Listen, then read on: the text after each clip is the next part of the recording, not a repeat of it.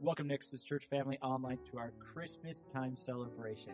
Over the course of this Christmas season, we'll be doing all sorts of different things that you'll be getting to follow along with, whether it's our Christmas program or our individual messages, whatever it is, I really encourage you to come and be a part of the live event. But if you can't, as you are today, I encourage you to enjoy the message, reach out to us if you have any questions, whether it's nexuschurchmn.com, our website, where you can find all the information, our phone numbers, our ways to get a hold of us on Facebook, or you can just click on nexuschurchmn at gmail.com and you can send us an email that way.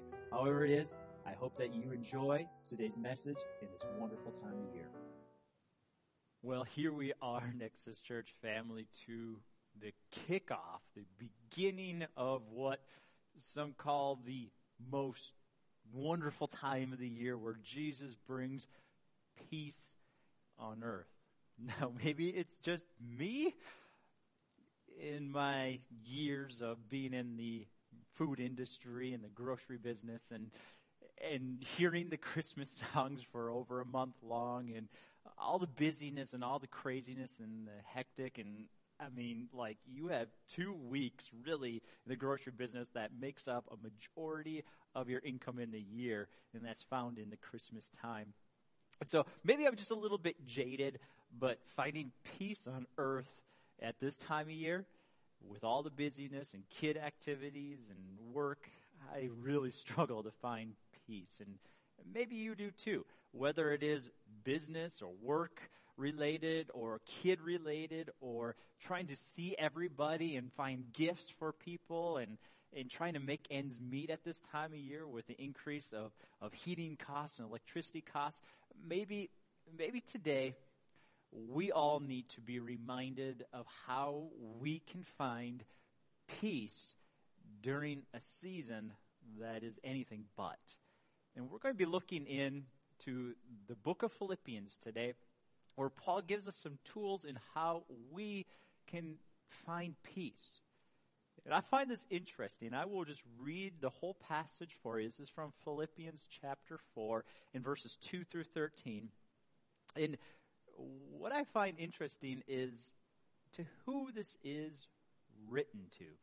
This is written to a couple of ladies, presumably in the church, who were having some kind of conflict. So that was the whole part of this point in Philippians. Is Paul's writing to two individuals who are having conflict. Probably most of us can relate, and especially in the Christmas holiday season where you're having to face maybe people that you only see once or twice a year and the conflicts is just boiling inside of me. You don't want to see them. In fact, sometimes you even skip out on a few get-togethers because you just don't want to see them. And so here we have Paul addressing these two ladies in some kind of conflict, though Paul doesn't focus on the conflict. He just encourages them how to find peace within the conflict between them and within themselves. So let's just read and then we'll unpack this together today. So verse 2 of Philippians chapter 4 says, I urge Euodia and I urge Syntyche to agree in the Lord. Yes, I also ask you, true partners, to help these women who have contented, contended for the gospel at my side, along with Clement and the rest of my coworkers whose names are in the book of life. So Paul's like, help these two. help them to agree, to get along. And then he says, rejoice in the Lord. Always, I say it again, rejoice. Let your graciousness be known to everyone. The Lord is near. Don't worry about anything, but in everything through prayer and petition, with thanksgiving, present your requests to God, and the peace of God, which surpasses all understanding, will guard your hearts and minds in Christ Jesus. Finally, brothers and sisters, whatever is true, whatever is honorable, whatever is just, whatever is pure, whatever is lovely, whatever is commendable, if there's anything of moral excellence, and if there's anything praiseworthy, dwell on these things. Do what you have learned and received and heard from me and seen to me, and the God of peace will be with you. I rejoice in the Lord greatly because once again you renewed your care for me. You are in fact concerned about me, but lack the opportunity to show it. I don't say this out of need, for I've learned to be content in whatever circumstances I find myself. I know both how to make do with little and I know how to make do with a lot. In any and all circumstances, I have learned the secret of being content, whether well fed or hungry, whether in abundance or in need. I am able to do all things through Him who strengthens me. So much here in this passage, and I'm, I'm going to attempt to do this in as little time as possible for you today. But again, this was written to two people who were having some kind of disagreement, and Paul begins by saying, well, first, I want you to have unity. At all costs, unity. And then he goes into how. How do you do it? By rejoicing. Now, this seems a little odd that he would address their need for peace within themselves by saying, rejoice. Now, let me ask you a question. This is just a, a, a, thought for you to process today. When you are praying with somebody, say a spouse or a child, and maybe you are going through some difficult times, when you are praying, what happens between you and that person? Usually, if you're in a disagreement or it's heated, prayer brings peace between two individuals. And I believe Paul was on to something here. Not only through prayer do we find unity and peace, but through praising God, rejoicing, focusing on the good. And then out of that comes peace. But then he transitions from peace between themselves, like focusing on the good and rejoicing in God, focusing on God, giving Him the glory. And then he says, this is beautiful. He says in verse 6, don't worry. Another way of saying, don't be anxious. Don't be worried. Don't be anxious, right? You are focusing on me, and now let's focus on how do you do that yourself? You and your person you're having struggles with, you just stop the argument, stop focusing on each other, focus on me, Give me the glory, and now I want to focus on you. How do you get inner peace? So that even if that other person doesn't change, doesn't, even though the prayer doesn't work and the refocusing back on God and giving Him the glory, maybe they still have issues with you. Well, here's how you can handle any circumstance where there is things going on that you can't control, where there's lack of peace.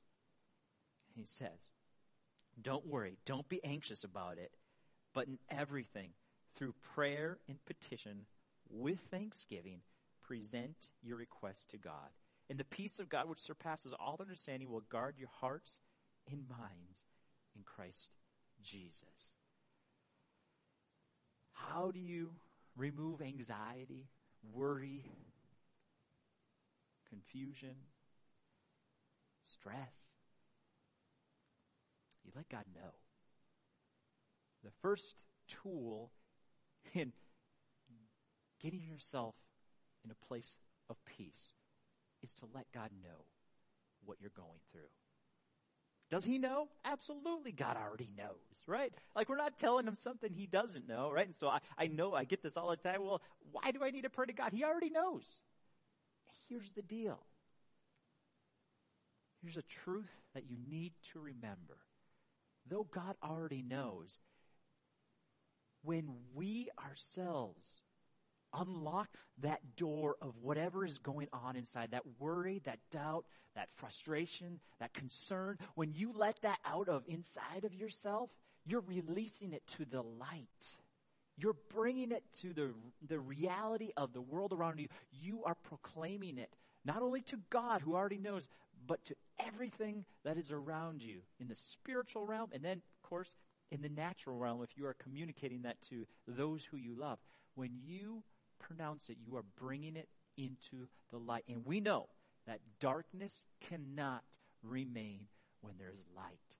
Light extinguishes darkness. And when you admit your needs to God, when you bring them out into the light, God's peace will consume it. Right? What does it say?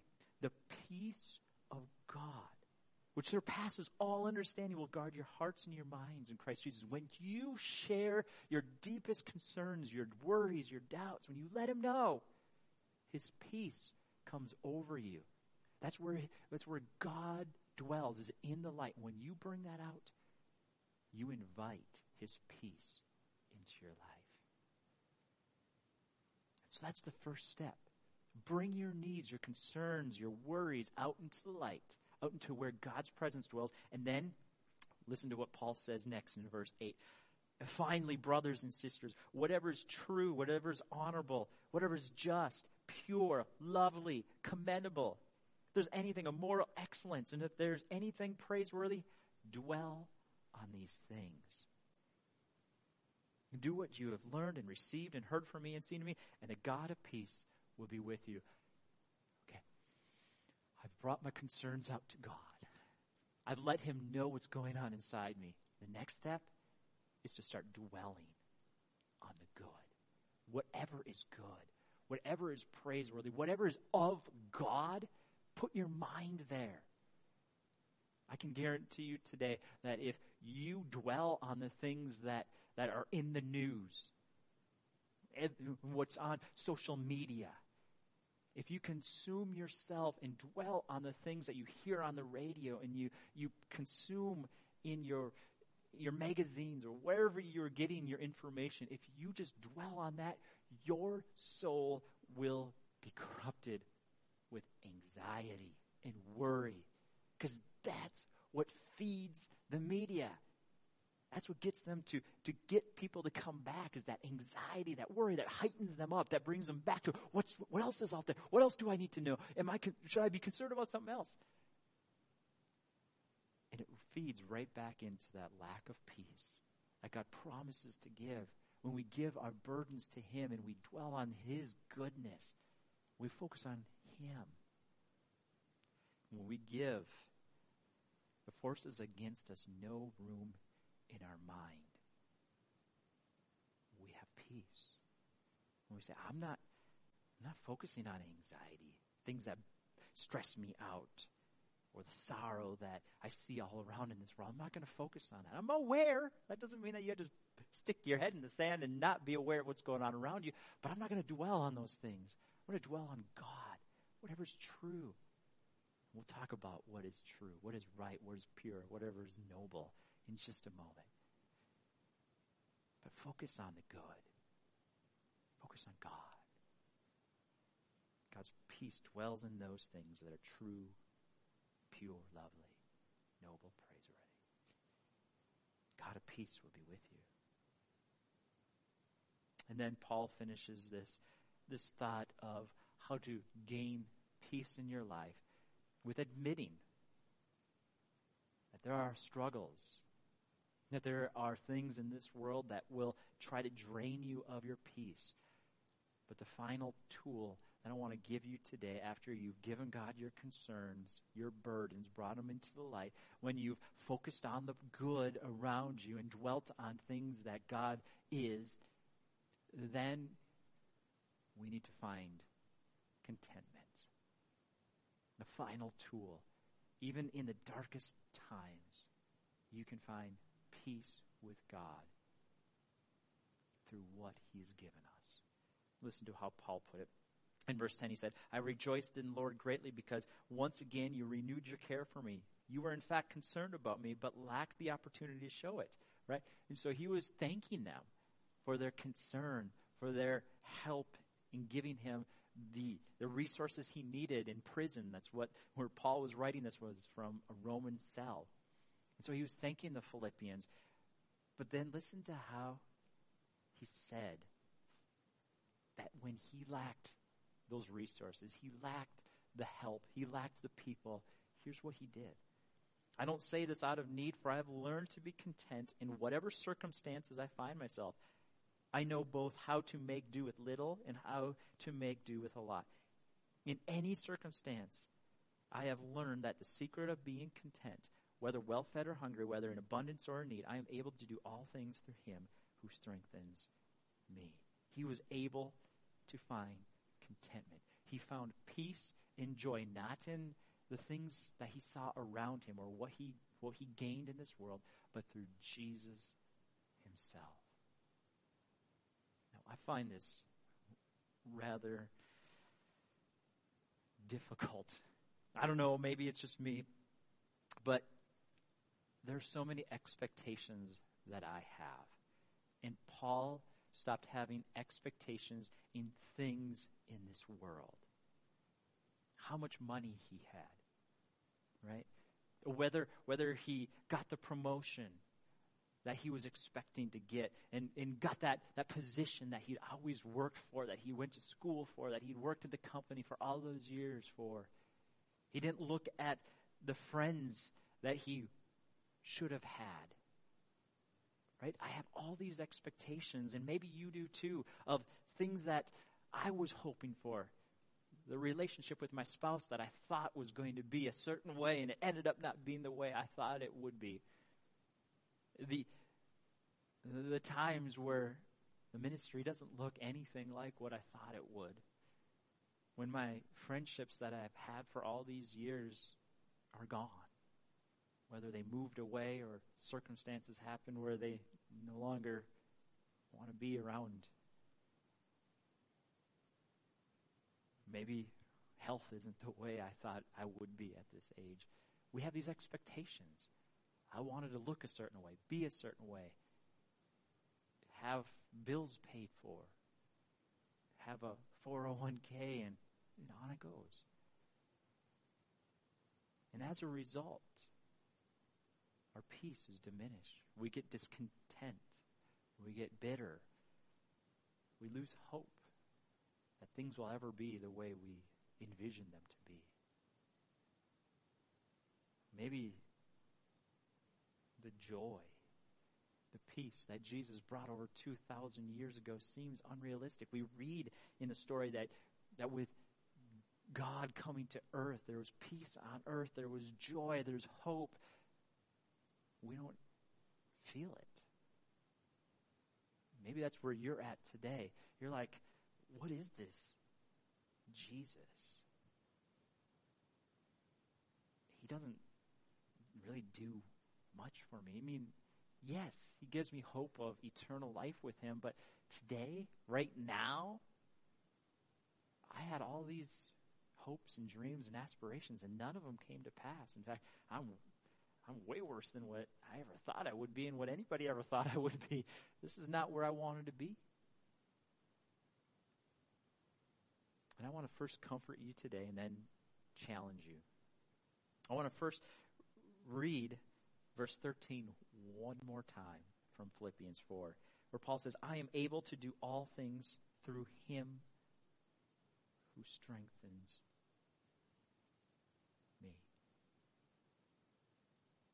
Notice Paul didn't say he found contentment and peace and joy in his own strength or in somebody else or his position or money. I hope you get this today. I really hope you understand that his peace was found, his hope was found, his joy was found, his, his, his identity was found in Jesus alone. Not in his family, not in the car, not in his vacations, not in his position, not in how good he looked or how healthy he was or how his relationships are. It was found in Jesus alone. You can do all things through Christ, in Christ alone. And so today, will you, will you let Jesus know everything. Everything that is robbing you of peace and joy. Reflect.